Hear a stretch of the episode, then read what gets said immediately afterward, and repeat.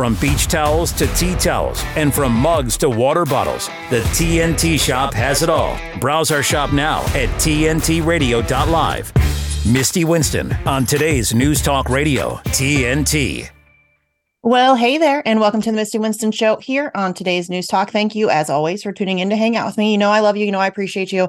Uh, don't forget to check us out now on video. Um, if you're not already, YouTube, Rumble, all of the things. Uh, go check it out. Subscribe, like, share with your friends. Let everybody know. Help us get the word out that we are now, in fact, also offering video service. It's cool. I love it. It looks great. Uh, the team worked unbelievably hard, y'all. Um, I just sit in my chair and I talk. That's all I do. The team behind the scenes did an unbelievable amount of work to bring you that video service. So definitely take advantage of it and share it with your friends um, so that they also know that it's out there and available. It is fantastic. So, okay. Also, happy Thanksgiving, obviously, to my American friends and anybody else who happens to be celebrating. Um, I am currently in need of a nap.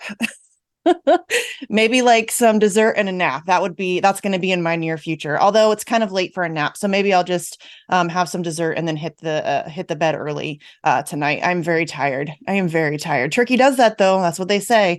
Um, okay. So a couple quick things before we dive into the show. First of all, I haven't had a chance to watch it yet, but I am dying to watch it. Finkelstein was on Piers Morgan. I am so excited for this. Um, I'm a huge fan of Norman Finkelstein, have been for years.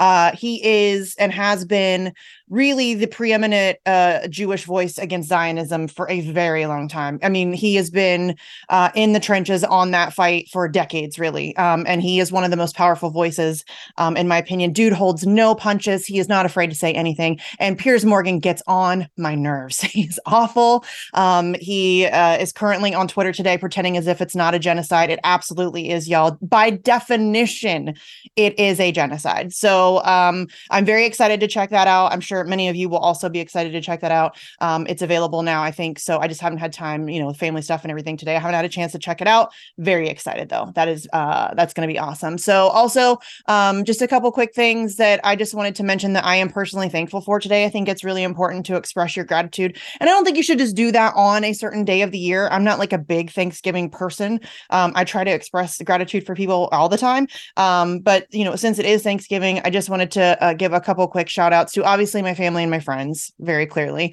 um, but also to T N T Radio, uh, Mike Ryan, who took a chance and gave me, who I had no radio experience whatsoever, uh, gave me a chance and uh, uh, and put me in there. I really appreciate that. Also, uh, Rick Munn, who is the person who uh, recommended me to Mike Ryan uh, for this job, and I appreciate him very much as well. Also, he has a show here on T N T and is fantastic. Um, I love Rick Munn. I also love his voice. He has one of the best voices, so uh, definitely check him out. Although people joke that he needs a translator. He has a very thick Irish accent, but, um, and also Luke, my producer, who is incredibly, incredibly patient with me. Um, I am very technologically challenged. It takes me, um, some time to figure things out and, uh, uh, setting up to video. I'm sure he was ready to pull his hair out with me a couple times, but he was always very patient with me. Um, also my friend, Indy, you guys have heard me talk about him many times. Um, he's a friend of mine. He runs, uh, Indy News Network. He's fantastic. Um, he also runs my Substack. He helps me with booking. He is also very patient with me. He is, I, I could not do life without Indy. He is fantastic. He is so helpful.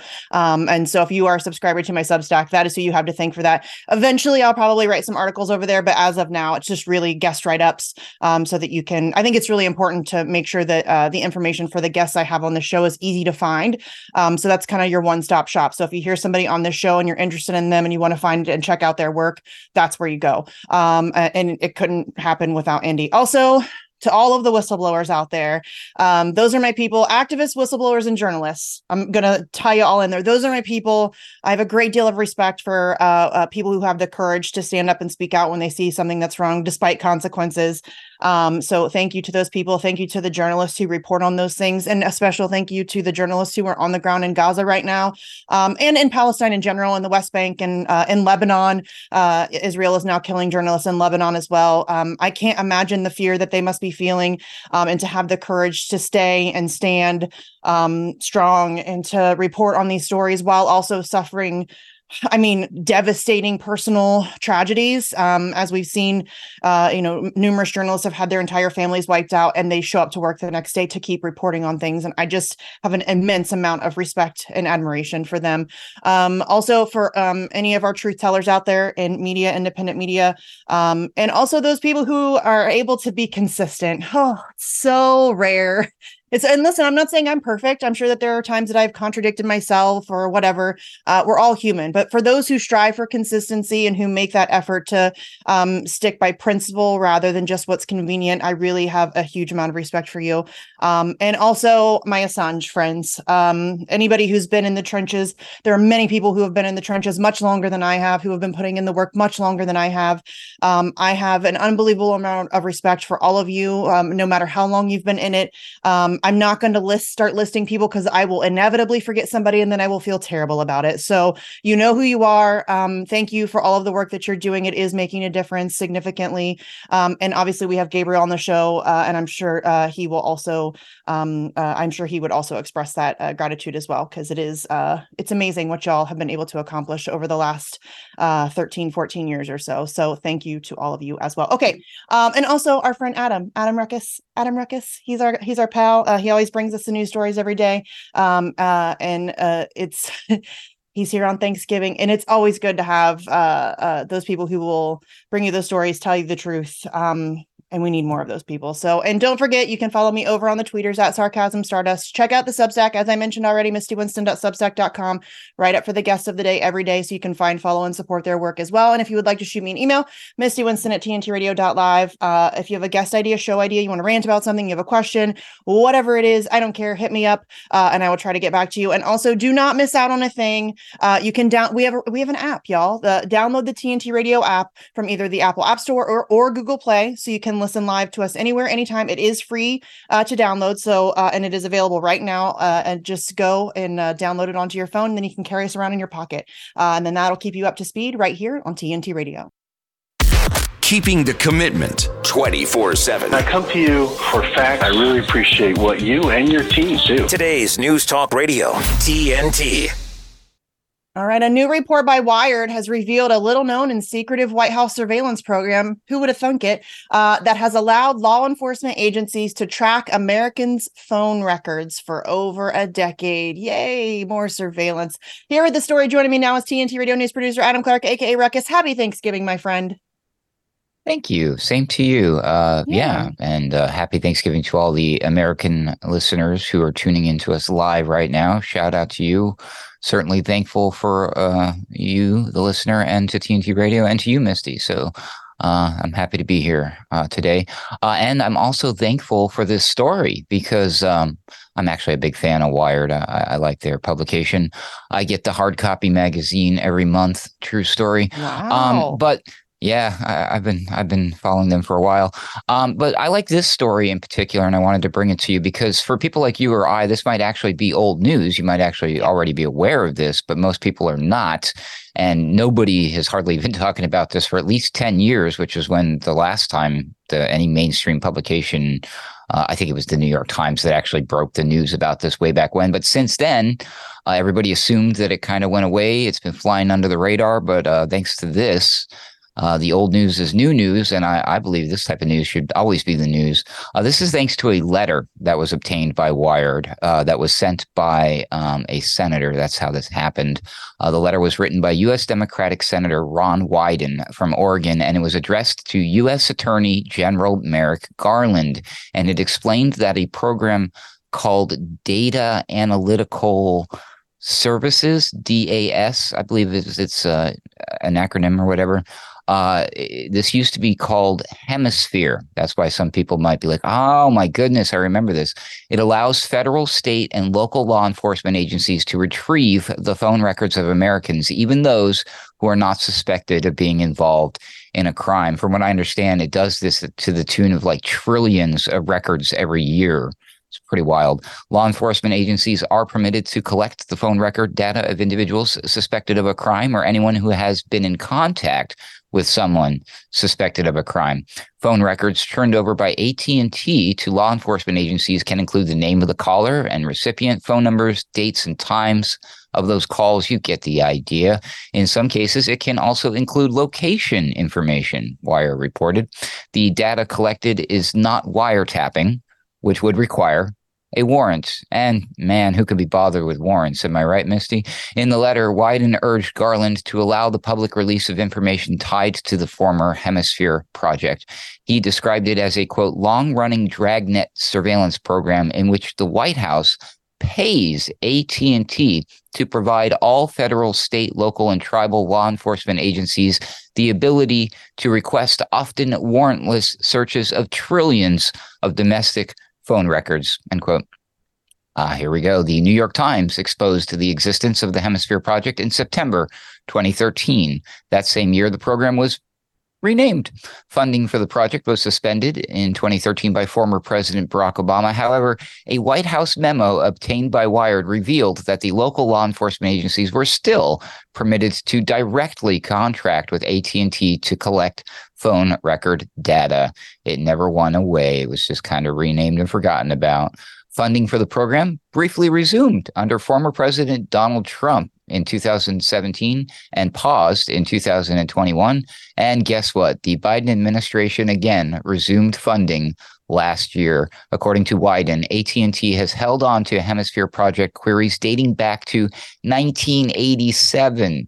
He called the program, quote, stunning in its scope, end quote, and questioned its legality. Wyden claimed, quote, although the Hemisphere project is paid for with federal funds, they are delivered to A T and T through an obscure grant program, enabling the program to skip an otherwise mandatory federal privacy review. I have serious concerns about the legality of this surveillance program, and the materials provided by the D O J contain troubling information that would justifiably outrage many Americans and other members of Congress, end quote. Well, here's hoping it does just that, Misty, because that's the only way we can affect change. Am I right? Yeah. Yeah.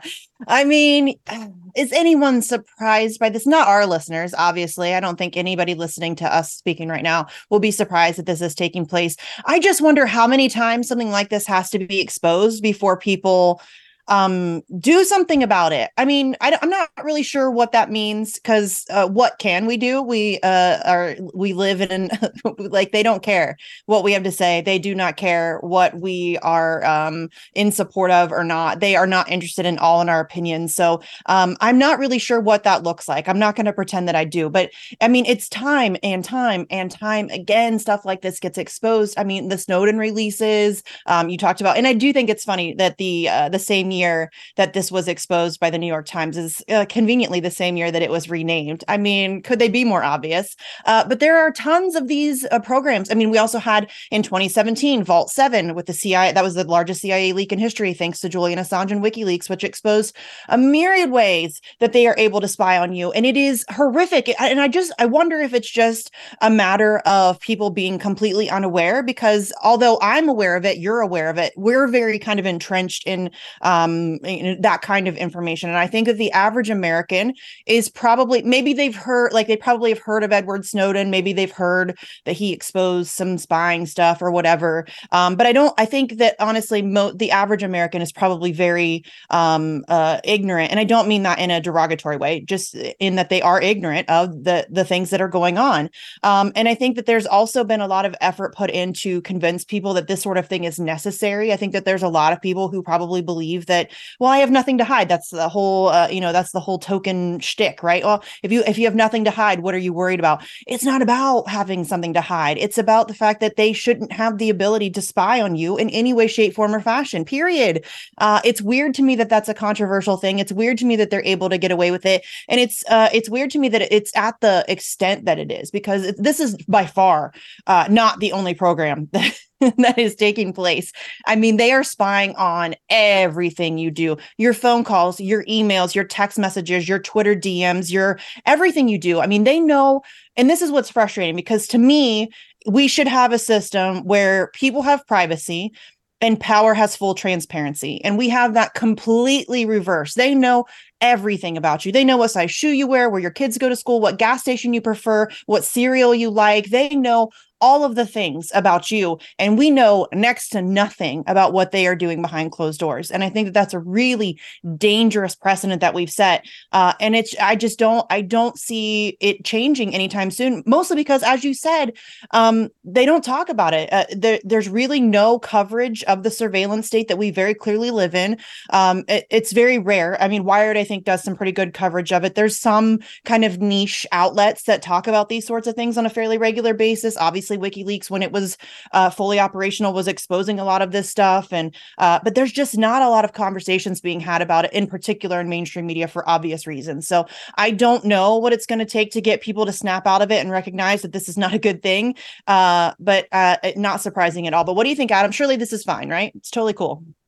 Yeah, and I and I know how we can fight it, but I'm not so sure if I should say it, because I don't want to alarm you, Misty, but I think they might be watching and listening to us right now. Oh, for wait, sure. Yeah. So was everybody. Right, that's awesome. Um, yeah, shout out to T N T for this live video stream. It's really cool. Um, but they, they, if we learned anything from the pandemic, and I think a lot of us learned quite a bit, actually, uh, we learned a lot of things we didn't want to learn about our fellow man. Um, and our government's, sad to say, they could. There is a way to to bring enough level of awareness to the public very quickly, because the mainstream media, the the whole machine, the, the same machine that we saw, like how many people probably didn't even understand anything about what a virus is or anything, came out of that thing like basically we're, we're experts in virus. At least we understand the, the narrative that was fed to them. So it could. Why don't we just start feeding the narrative that we feed people is the truth? And next thing you know, everybody knows the truth and acts upon it. I, I really think it's possible, but we have to tear down the gatekeepers, which are the, the biggest enemy known to the public, uh, the mainstream media. Yeah, for sure. Thank you for saying that. I say that all the time. I think that the mainstream media is easily one of the greatest threats that we face as a species. There's no question about it. Um, all right, y'all. So um, share this information uh, with your friends. Go find this article. Um, I'm sure Adam would be willing to put it in the chats uh, or whatever. Uh, share this article. Ha- if you're at your Thanksgiving dinner right now, have this conversation. I know I said yesterday, maybe avoid politics. I don't think this is really political. It's not really partisan. This is something that impacts all of us. So I think it's definitely a worthwhile conversation to be having. Um, it's definitely something we cannot ignore. This is a it's it, it's a horrific. I know the term downward slope is uh, highly overused. I don't know what else to say about it. it that's what it is. It's terrifying, and it's only going to continue to get worse. So, I mean, yeah, I mean, we just, we just have to get the information out there, and uh, that requires having those conversations. So, thanks for bringing us this story, Adam. Appreciate it as always. We will talk to you tomorrow, and hang tight. We're going to be back with our guest here on T N T Radio. You should hear what Ross Cameron is talking about. I see there's a new trend taking place, sweeping uh, the internet, of what they're calling sort of technology naked walks, where you go for a walk without your iPhone, without uh, a headset, and just alone with your thoughts. Apparently some people are finding it quite emotionally taxing, but subsequently liberating. Uh, certainly I find if I get into a motor vehicle with a teenager, it's a matter of seconds uh, before there is a request for uh, usually the latest uh, Taylor Swift song or some other form of electronic stimulus. We are a generation apparently trained uh, for a very short concentration span and a desperate need for um, digital company. Ross Cameron on today's News Talk Radio, T N T.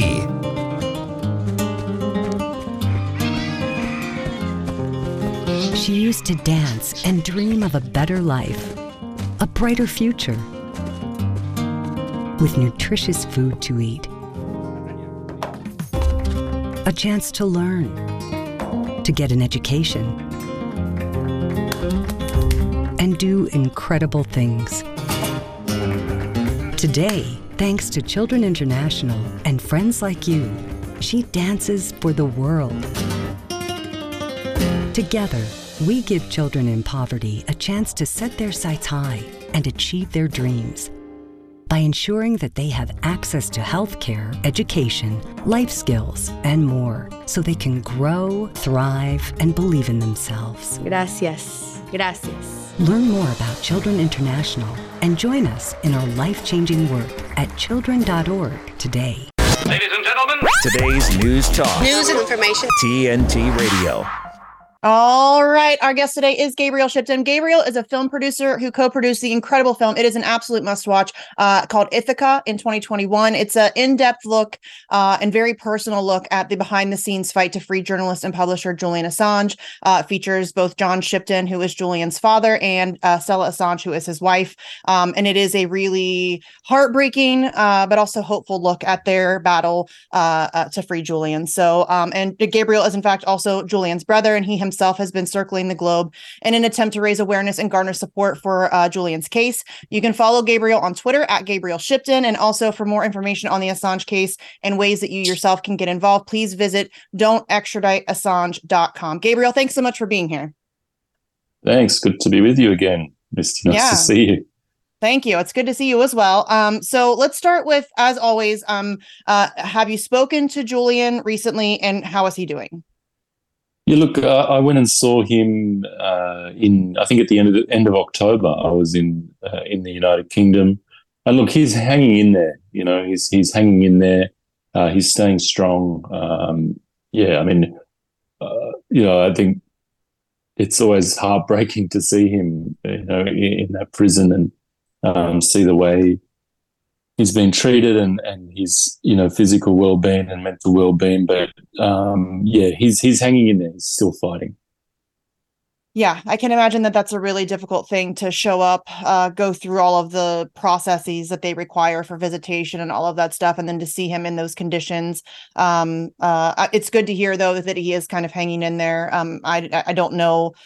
I don't know how he is uh, managing that. It seems like it's uh, he's in an impossible situation. Um, so uh, what has he spoken about how he feels the case is going? Does he still have some hope um, in terms of where we stand right now? I know we're currently waiting for uh, that decision uh, from the High Court on the request for appeal. Um, uh, is he trying to maintain some positivity on where we're going? Uh, yeah, I, I think, you know, he... he Uh, yeah, he is, and, and that, that keeps him going, really, is that sort of um, the faith that uh, we will prevail, uh, that, that, you know, one day he will be free. Uh, whether uh, I don't know if he has that in, in the U- UK court system, uh, just because of the way they've treated him over the last, uh, you know, thirteen years, ever since he was first trapped in the United Kingdom uh, when when when they first started publishing the, the the leaks that he's now being prosecuted for, the Chelsea Manning leaks. Uh, so, yeah, I'm not sure that he has faith in the U K legal system, but definitely faith in uh, all those people out there fighting for him. Uh, you know, the political the uh, political campaign is sort of reaching new heights every day. You know, these all these world leaders coming out and speaking for for Julian, and just. The, a few weeks ago, the con, uh, bipartisan congressional letter to, to to to Biden, you know, calling on on Biden to drop the charges against Julian. So uh, I think there is a, an amount of faith in that process, but uh, you know, the, the U K legal process, I don't, uh, you know, he fights, uh, he keeps fighting, but uh, I don't know whether, you know, he has, um, you know, faith that that that we will prevail in in those courts, but. He's still. He has one more chance in the U K courts. Uh, they uh, have submitted a cut-down appeal uh, and are waiting for a hearing to be called, an in-person hearing.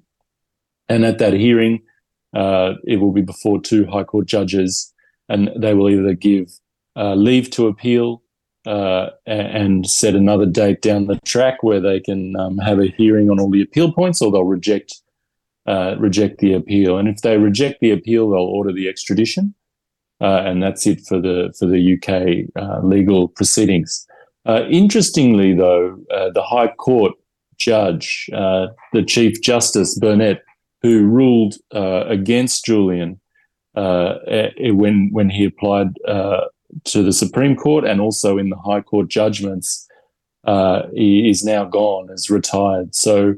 Those uh, judges who uh, were ruling against Julian, Snow and, and and Burnett, have both been moved on or, or retired. So it's a bit of a different makeup in the U K, which gives gives us a little bit of uh, you know optimism in, in the U K proceeding, particularly after the uh, decision uh, with the Rwanda the processing of refugees in Rwanda, yeah. the U K courts decided that uh, that refugees who arrived in the United Kingdom could not be processed uh, in in a, in a third country, in Rwanda, because of the treatment or the further degradation of their treatment that they might receive once they arrive in that third country. So that that sort of uh, gives a little bit of insight as to how the U K courts are thinking about uh, transferring prisoners or transferring yeah. people to places where they might uh, undergo further degrading treatment. Well, that's yeah, that's that's good. I think that um, uh, I agree with Julian and yourself. I don't know that the U K court system is going to offer any any sense of justice whatsoever. I think that that's been uh, made abundantly clear. But um, I also agree that there are um, you know millions of people around the globe who are uh, working to bring awareness to his situation, um, and they're very impressive people um, who are doing a ton of work. And we're, we're starting to see some of the rewards from that, which I want to talk uh, talk about here. Um, so let's take a quick break and get some headlines. We will be back here on T N T Radio. And here's the news. Extra, extra. T N T Radio News. For T N T Radio News, this is James O'Neill. Israel and the Hamas terrorist group will start a four-day truce on Friday morning, with the first batch of Israeli hostages released later that day. The agreement, the first in a near seven-week-old war, would begin at seven a.m. local time and involve a comprehensive ceasefire in north and south Gaza. The rescue of forty-one construction workers from a collapsed highway tunnel in northern India could happen later Thursday, after nearly two weeks of digging and delays. Don't miss a thing. Be sure to download the T N T Radio app from either the Apple App Store or Google Play, so you can easily listen live to us anywhere, anytime. Available right now to download, keeping you up to speed on T N T Radio. All right, we are here joined by Gabriel Shipton, who is the brother of journalist and publisher Julian Assange, who is facing extradition to the United States and one hundred seventy-five years in the U S prison system, which is an unbelievable tragedy. Um, so you mentioned there briefly uh, that the political situation regarding your brother's case has really, there's been multiple developments. And you mentioned uh, the recent uh, bipartisan congressional letter uh, to President Joe Biden, uh, signed by sixteen members of Congress, and truly bipartisan, Gabriel. I mean, we're talking uh, Marjorie Taylor Greene and Alexandria Ocasio-Cortez both signed on to the same letter, which I think is a fantastic sign. Um, uh, it really does show uh, uh, how it does impact everybody equally. Um, so, but that letter is coming off, uh, it's coming on the heels of the Australian contingent, the Australian Parliament uh, members who came to the United States to meet with various different members of Congress. How much impact, um, uh, obviously it had a tremendous amount, but how much impact do you think that that, uh, that visit uh, to the United States by those members of the, the Australian Parliament had? And do you think that we're going to see even more members of Congress eventually sign on to that letter? Well, I mean, the, the visit from those Australians, uh, I think, had an enormous impact. Uh, it was hugely powerful in showing uh, U S reps, you know, that, uh, you know, what can be done um, with, you know, uniting people, uniting people of different political stripes who came together. The, the delegation was six six people from every sort of political fraction Uh, in in Australia. You know, you had people on the far right, the far left, uh, people in the middle, conservative, uh, conservative left, you know, sort of left of centre type uh, people. So it was a real mix, uh, mixed bag, and I think that showed Congress people that, you know, that they can get together and work together on this issue. Um, and interestingly, you know, one of the leaders of, you know, one of the leaders of the letter, um, Jim McGovern. Uh, you know, we were having a lot of trouble getting meetings for for this uh, parliamentary delegation, but I was on the, I was catching the train from New York to Washington, and I was sitting in the coffee cart, and I saw, uh, you know, I saw this guy walk past with a congressional pin, and I thought, I know who that is, like I know that person, and anyway, he turned around and it was Jim McGovern, and I I just jumped in front of him and said, look, we've got this delegation coming. Will you meet with them? And uh, he said yes. And he said, look, I've, I'm, I've ignored this issue for too long. He's, he wants to get involved. He wants to lead on this issue. And now you have, um, you know, a, a letter led by Jim McGovern and Thomas Massey. Uh, so I think it's um, a little bit of luck, but also having those, having that delegation over there was very powerful uh, in getting these people to to act uh, and do things like this letter. and potentially a resolution that, that's coming up as well. So uh, the, the political wheels are, are turning uh, a lot faster than they were, um, you know, before September.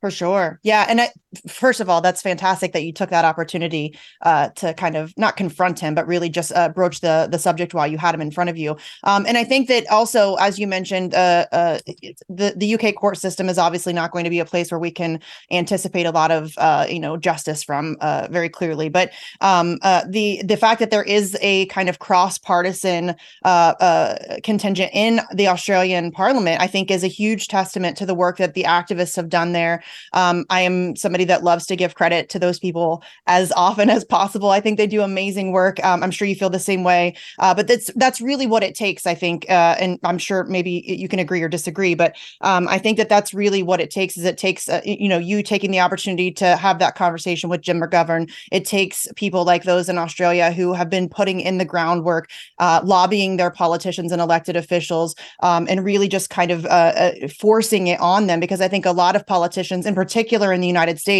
have been afraid to even take a stand on this issue because it has been somewhat controversial. Um, it shouldn't be. It's a very clear-cut uh, First Amendment issue, in my opinion, um, but it has been made so controversial that I think a lot of politicians have been afraid to even touch it. Um, and so now, I think if you would have told me, I mean, even just, uh, you know, four and a half years ago when Julian was first arrested or really kidnapped out of the Ecuadorian embassy, uh, that we would have a congressional letter signed by sixteen members of a bipartisan group of people, I probably would have laughed. I would have thought there's no way that that's possible because of the uh, the kind of political environment that we're that we were in and are still in. Um, but I think that that just really speaks to the importance of the issue and also the incredible work that activists have been doing. So we have to take another quick break, but hang tight. We're going to be back right here on T N T Radio.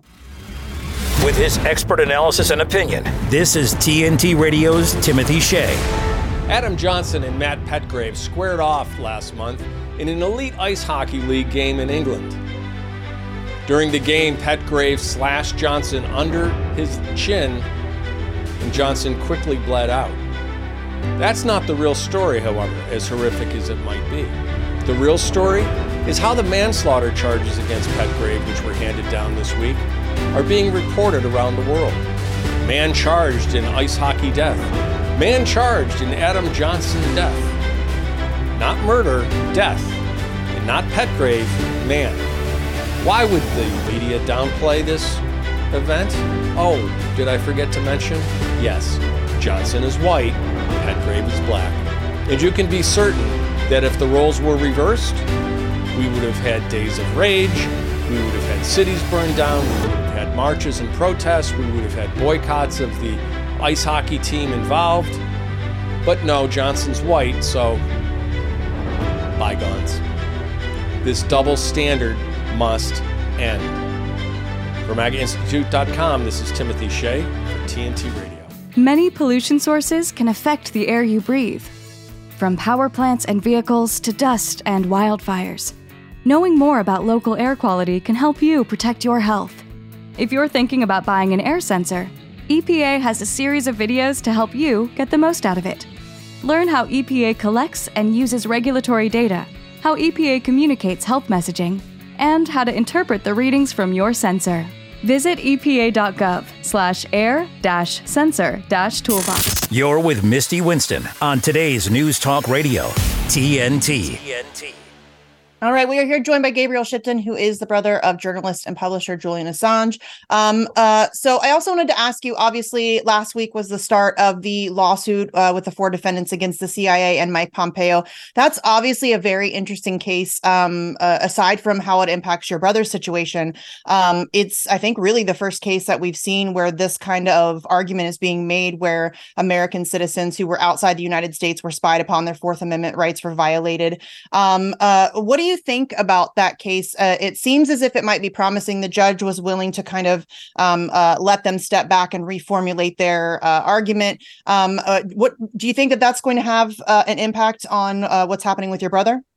Yeah, uh, I, I certainly do. Uh, you know, knowing, I think, yeah, I, I think I think it will. Um, you know, these sort of legal mechanisms um, that are available Uh, to go after the people who have persecuted Julian or, or been involved in these sort of outrageous, uh, outrageous spying, and and and uh, while he was in the embassy, uh, I think it sort of, you know, puts that out. If, even if it's not successful, it puts that out there that there are appealing, people willing to fight back for their rights, and and that that really should keep those, you know, the people in power a little bit in check, right? That they know that they can't just get away with these things. That there are people out there who are willing, you know, to stand up uh, to fight for their rights. Uh, and defend their rights. Um, so I think I think it will have an impact on Julian's case, and you know potentially uh, you know on the future if they they try and do these get up to these sort of shenanigans again um, yeah. down the track. So uh, I think it's important in that sense as well. You know, establishing that precedent, those Fourth Amendment rights are protected, uh, and yeah, I think I think it will have a it will have an impact. Uh, it will have an impact on the case. Yes.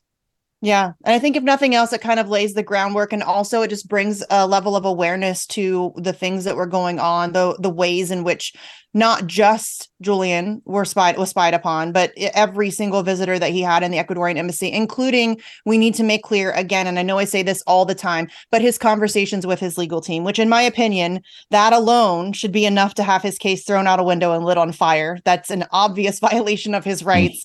Um, and it makes a fair trial a complete impossibility, right? I mean, there's just no way when the person you're going uh, into court against has access to your conversations with your defense team, there is no uh, potential for a fair, fair trial, right? Yeah, that's right. It's um, yeah, it, it, you know, like it's it, it is corruption at, at every level of this uh, of Julian's persecution, and you know how how the how the even the, how the prosecution came about. You know, um, that's been reported on that, that emanated from within the C I A. You know, they wanted to kidnap him, but they didn't have any charges, so they brought these charges down, and so on and so on. And I think it really points to a period where, uh, you know, these institutions were out of control. There was no one checking them. There's there, there was no check or balance on them at all. Uh, and and uh, I think that's sort of coming. You know, will slowly, hopefully, um, you know, change back back to I don't know some sort of semblance of normalcy.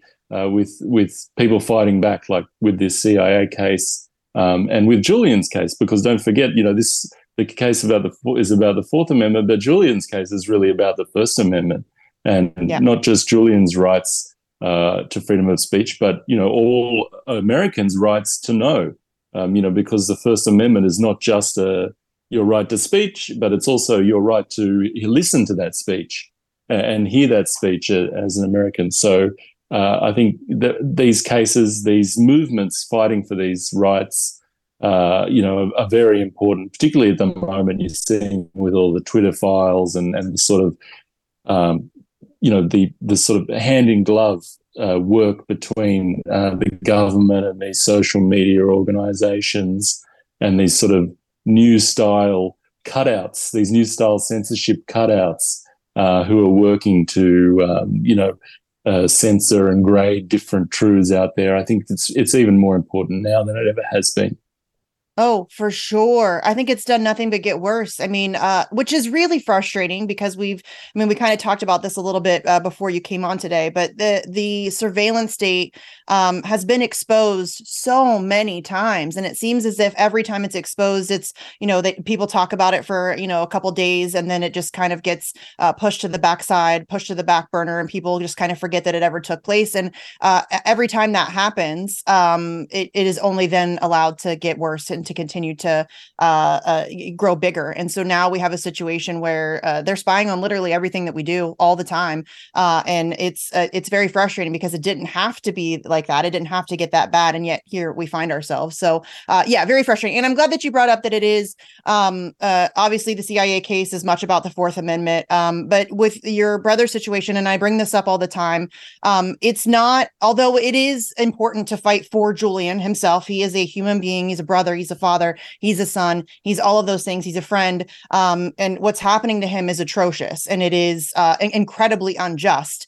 Um, but aside from that, it, people really need to look at the bigger picture and frankly be selfish, because um, this really does impact, as Gabriel just said, um, it's not, it, to me, and I, I realize it sounds a little bit dramatic, I frankly don't think it's possible to be tr- too dramatic about this. Uh, for me, this case is kind of the front line for everything, because it doesn't matter what you care about, whatever your issue is that you are most passionate about, whether it's education or the environment or anti-war or whatever, it doesn't matter. You cannot fight if you cannot speak. And really, uh, the case against Julian represents um, our right to speak, to know, to educate ourselves and others, to have conversations. Um, all of that is very quickly being stripped away from us. And um, uh, I think that that's really the point that a lot of people are missing. Would you agree that that, that, that kind of uh, the broader picture, I think, has really uh, been lost here? Yeah, absolutely. Um, uh, you know, absolutely. I think the pe- the people who are pursuing Julian would like, uh, you know, nobody to know uh, what they get up to, you know, with their with their tax dollars in their name. Um, they want to continue on uh, with these sorts of shenanigans, these sorts of uh, uh, corruption, you know, funneling uh, billions of dollars through Afghanistan, funneling billions of dollars through Ukraine and now the Middle East, uh, you know, and distributing that to the sort of global uh, tra- or the transnational security elite, as as Julian puts it. They, they want to continue that status quo. Uh, and keeping everybody ignorant about that and about the real reason for these wars uh, is is their goal. Uh, and you know, if if you know, it's that famous saying Julian says that you know, if if wars can be started by lies, then peace can be started by truth. Uh, and if we don't know that truth, um, then how can we ever have peace? Right. Yeah. And how, I mean, how can we fight for anything? It, I mean, it really doesn't matter what it is. Uh, we can't fight if we can't speak. So uh, you you touched on briefly a little bit uh, earlier uh, where the status of the case, where it stands now. Um, something I'm always curious about as an activist who's been pretty fairly engaged in this fight uh, for some time now. What, where would you suggest that we focus our energy at this point? Where, where can we best Uh, where can our time and energy best be placed in order to put the most pressure? Um, I mean, obviously, I'm an American, so I feel like, uh, and maybe you would agree, obviously, I think that um, uh, contacting elect- elected representatives, encouraging encouraging them to um, also sign on in support of the McBride, or I'm sorry, the uh, McGovern uh, Massey uh, letter would be uh, hugely beneficial. Um, but what are some other things that people can do? Because I often, when I speak to people, I often uh, hear people say, well, I mean, what can I do? I'm just I'm just one person, and we hear that a lot. Um, so what, I mean, what would you say is the best use of our energy at this point in the case? Well, I, th- I think so, you know, first of all, uh, with the McGovern-Massey letter, uh, there was a hugely successful um, grassroots calling and writing campaign that went along with that. Uh, you know, the, the activists all over the United States were calling their uh, representatives, encouraging them to sign off, and that really had an impact Uh, on, on that letter, and was part of getting so many to sign on, particularly at a time when, uh, you know, it was just when this Middle Eastern crisis was breaking out, um, and, and there was no speaker in the House. Uh, so it was a particularly uh, hard time to cut through, um, and I and I think we would have got a lot more signatures on that letter if if, there, if it hadn't been um, such a tumultuous time. But um, it was a credit to the activists and and and people doing the calling campaign that really made a difference uh, difference there. So these small actions, they they can really work. I encourage people, I think, to do things locally. Uh, you know, um, it's sometimes uh, it's sometimes you know phoning in and, and not seeing results and doing things like that. It can be it can be a pretty hard slog, um, and, and I really encourage people to do things uh, locally, you know, you know, hand out flyers at a market, um, speak to your neighbours, you know, form groups, find like-minded people, share good information with them, and, um, you know, form local community around this issue that that um, you can support each other together um, to do actions like those fa- fabulous banner drops that all Uh, went around the country um, earlier in the year. Those were the, those little communities all around the country coming together um, to do those actions. So I think that's really important. You know, the um, I think Julian said the sum of uh, this, the democracy is the sum of our resistance, and so getting getting our resistance together and and and building it together, I think, is really important. So yeah, getting getting amongst your community, talking about it, finding like-minded people. Um, getting together and then coming up with local actions in your community, I think, is really important.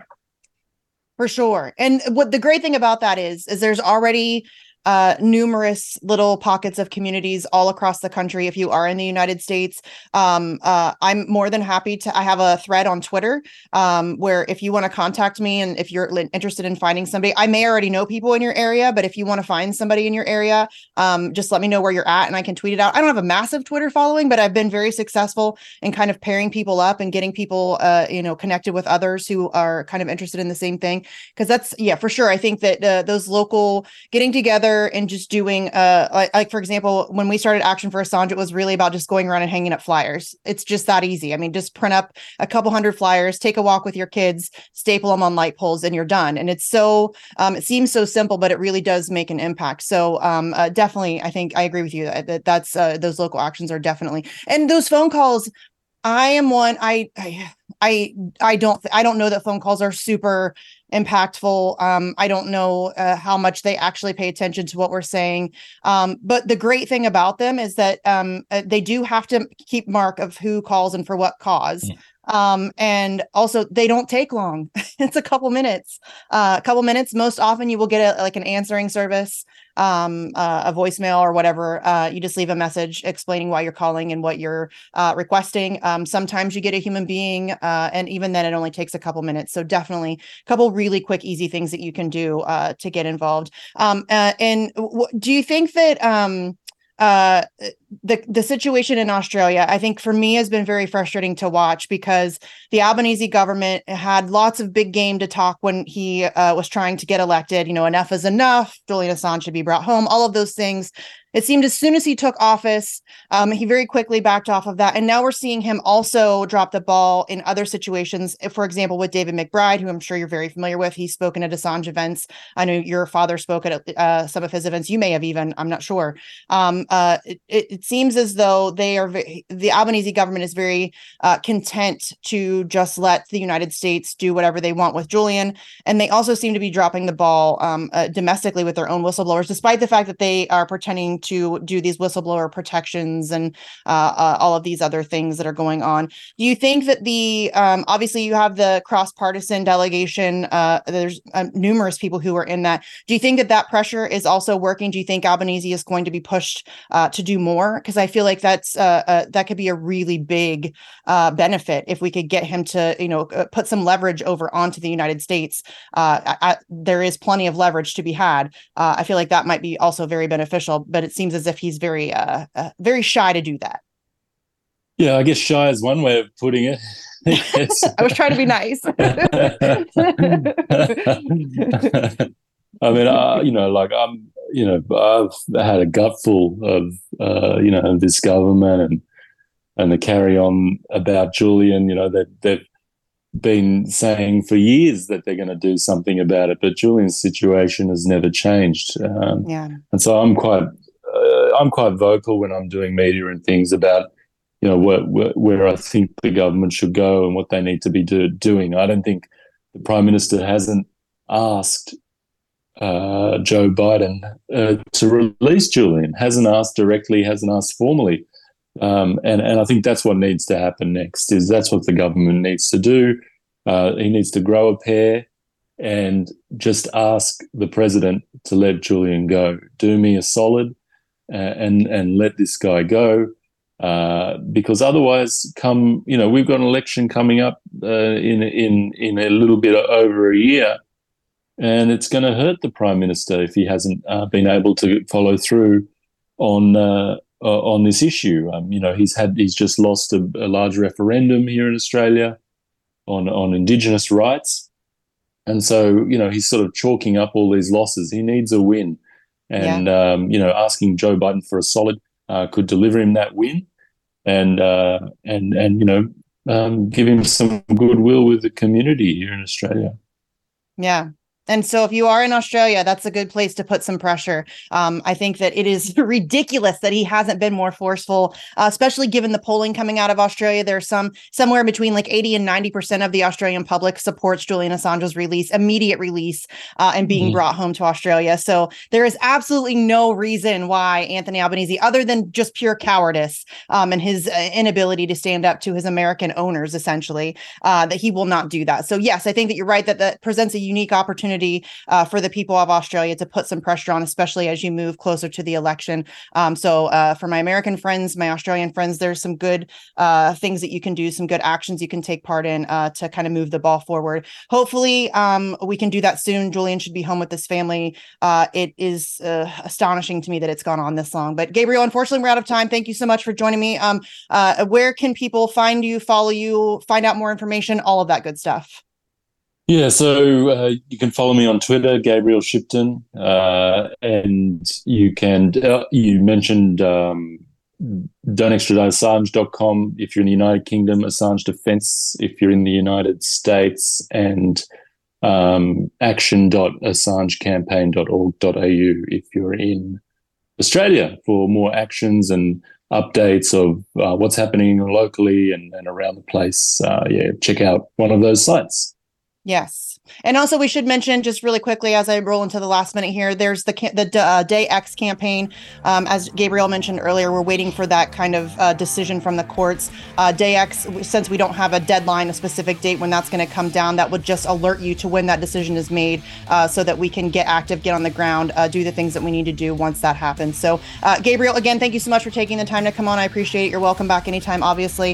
Um, I'll be back tomorrow with another show for you. As Julian Assange says, learn, challenge, act now, and don't go anywhere. Timothy Shea's right after this here on T N T Radio.